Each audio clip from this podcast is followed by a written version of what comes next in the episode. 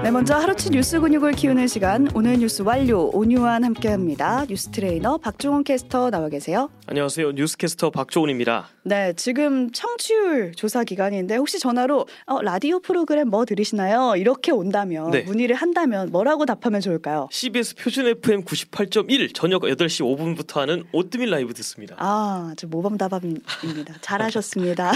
여러분도 혹시나 그런 전화 받으시면 오뜨밀 라이브 듣는다 이렇게 답변해 주시면 감사하겠고요. 네. 첫 번째 뉴스 들어가 보겠습니다. 현실판 더 글로리 피해자 사망.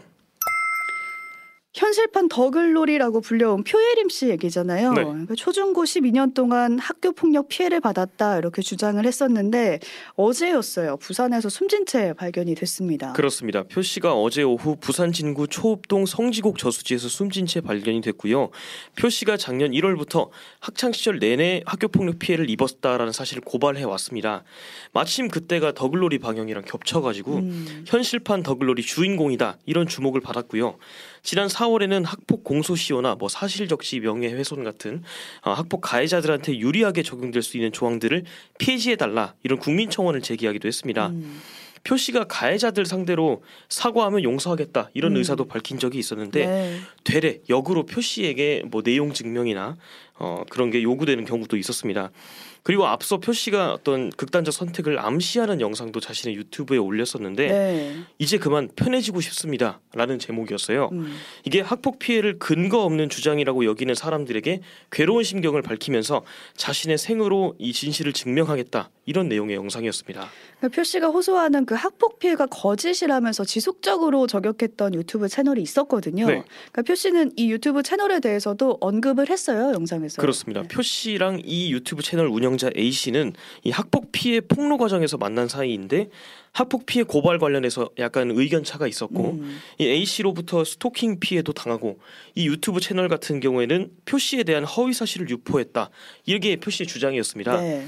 그리고 표 씨랑 A 씨는 이제 그 이후에도 서로 명예훼손이나 모욕 같은 걸로 고소전을 벌이고 있었고 특히 표 씨 같은 경우에는 A 씨가 이제 걸었던 고소건하고 관련해서 경찰 조사를 앞둔 상황이었습니다. 음, 그러니까 표 씨의 사망이 알려지고 나서 이 유튜버 A 씨가 또 입장문을 냈더라고요. 그렇습니다. 고인의 명복을 빌기는 하지만 스토킹 사실도 없고 명예훼손을 오히려 내가 당했다 이렇게 음. 반박을 했습니다.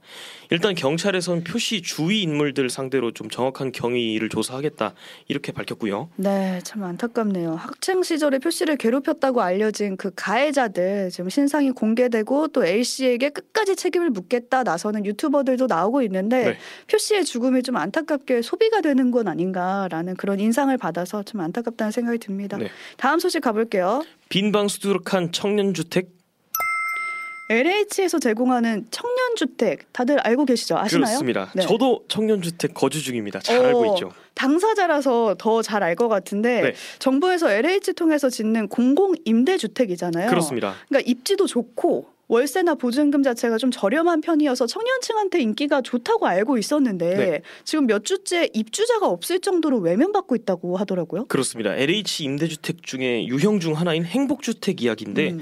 뭐 소득 같은 조건을 따라서 청약을 넣고 당첨이 되면 입주를 하는 방식입니다. 네. 이게 작년부터 올해 8월까지 입주자 모집을 했던 행복주택 2만 1,500가구 정도의 계약률이 48%밖에 집계가 안 됐다고 합니다. 아 당첨이 됐는데 계약을 안 하는 거 예요? 그렇습니다. 당첨된 사람 절반 이상이 계약하는 걸 포기를 하는 거죠. 음. 이게 당장 내달 입주를 앞둔 화성시의 동탄 신도시 행복주택도 1,350가구를 모집하는 청약 공고를 내걸었었는데 당첨자의 75%가 이 계약을 포기하면서 공실이 계속 나오고 있습니다. 그러니까 동탄 정도면 인프라 조성도 잘 돼 있는 편인데 지금 네. 다들 계약을 포기하는 거 아니에요? 그렇습니다. 그러니까 정부에서 대놓고 젊은층 들어오세요 하고 겨냥해서 만든 신식 신식 아파트인데 아파트, 네. 왜 입주를 안 하려는 거예요? 이게 전용 미- 전, 전용 면적 26제곱미터 한 8평 정도의 원룸 아파트 위주로 공급한 게 패착이다. 이런 분석이 나오고 있습니다. 8평. 그렇습니다.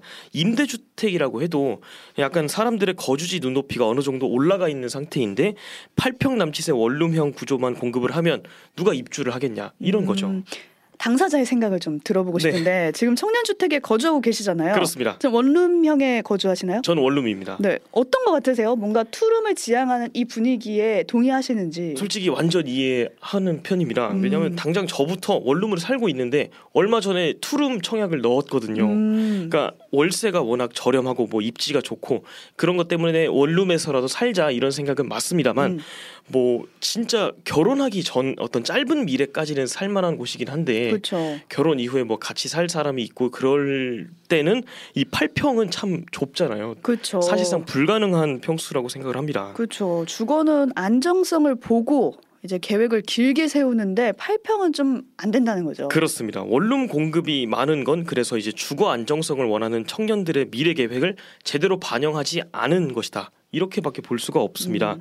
지금 전체 행복주택의 한 58% 정도인 7만 호 정도가 원룸형 아파트로 지어져 있거든요. 네. 투룸을 원하는 수요가 훨씬 많은데 원룸형하고 월- 투룸형 차이가 또 임대료 차이가 10만 원밖에 안 됩니다. 아, 그럴 바에는 투룸형 다 지원하겠군요. 그렇습니다. 그래서 투룸에 몰릴 수밖에 없는 음. 거고 아까 말한 동탄 행복주택 같은 경우에는 원룸 경쟁률이 한 3대 1 정도밖에 안 되는데 투룸은 26대 1입니다. 음. 이 정도로 차이가 많이 나요. 그러니까 한마디로 정부가 청년에 대한 이해가 좀 부족했던 것 같고 그렇습니다. 수요에 대한 정확한 진단 없이 공급을 하면서 지금 같은 상황이 벌어졌다 이렇게 보시면 될것 네. 같고요.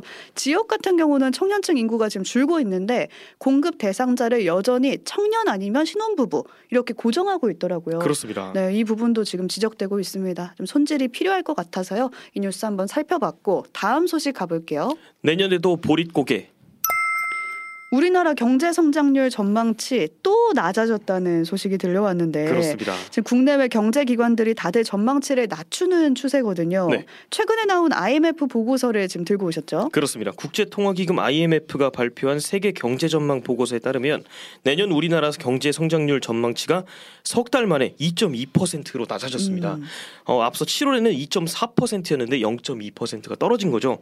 참고로 IMF는 내년 세계 경제 세계 경제 성장 률을 직전 전망보단 좀 낮추긴 했습니다만 그래도 2.9%로 잡았거든요. 어, 그러니까 우리나라가 세계 경제 평균에 한참 미치지 못한다는 거죠. 그죠. 문제는 지금 2.2%도 쉽지 않다는 거잖아요. 그렇습니다. 이번 전망에 최근 벌어진 그 이스라엘 하마스 전쟁은 반영도 안 된 거죠? 맞습니다. 이게 IMF가 이번에 전망치를 내렸다고 했잖아요. 음. 근데 이게 올해 들어서 여러 번 내린 겁니다. 사실 지난 1월 전망치가 2.6%였고 7월에 2.4%, 지금이 2.2%. 음. 그러면 지금 기준 전망치 2.2%보다 더 떨어질 가능성이 있는 거죠. 그렇죠. 그리고 중동발 위기 때문에 지금 국제 유가가 요동을 칠 수 있는데 우리나라 같은 경우에는 중동산 원유 의존도가 좀 높은 편입니다.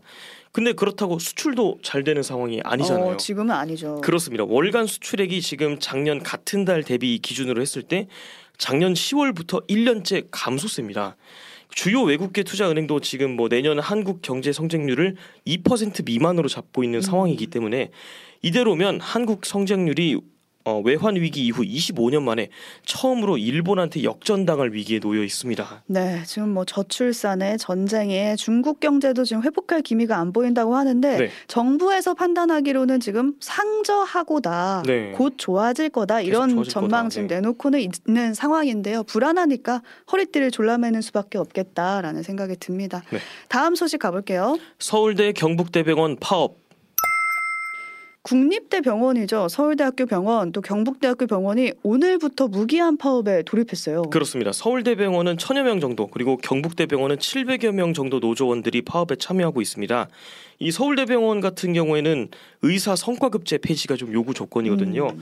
진료량하고 수술 시간을 의사들끼리 경쟁하게끔 성과급제를 시행하고 있는데 이게 의료실을 떨어뜨린다 이런 음. 주장을 하고 있습니다. 그리고 중환자실 간호사도 한 명당 간호사 한 명당 환자 두 명 정도의 비율로 좀 맞춰주게끔 추가 인력을 확보해달라라고 요구를 하고 있고요. 그러니까 병원 인력이 부족하다는 건 환자의 안전이랑 이어지는 부분이기 때문에 네. 저도 관심 있게 본 뉴스였는데 서울대병원뿐만 아니라 지금 경북대병원도 8년 만에 파업에 들어간다고 하거든요. 그렇습니다. 근데 여기서도 요구하는 것 중에 하나가 인력 확충이더라고요. 그렇습니다. 실질 임금 인상 그리고 음. 필수 인력 충원이 주요 요구 조건이었고요. 여기는 간호사 한 명당 환자 수가 10명 정도인데 이거를 한 여섯 명으로 축소를 해달라 음. 이런 겁니다. 요구 사항이 사실 서울대나 경북대나 좀 비슷합니다.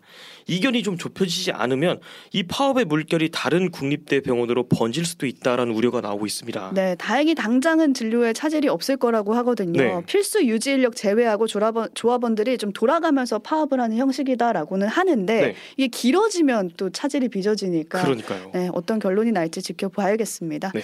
여기까지 박종원 캐스터와 오늘 하루치 뉴스 근육 키워봤습니다. 고맙습니다. 고맙습니다. 오늘 뉴스 완료.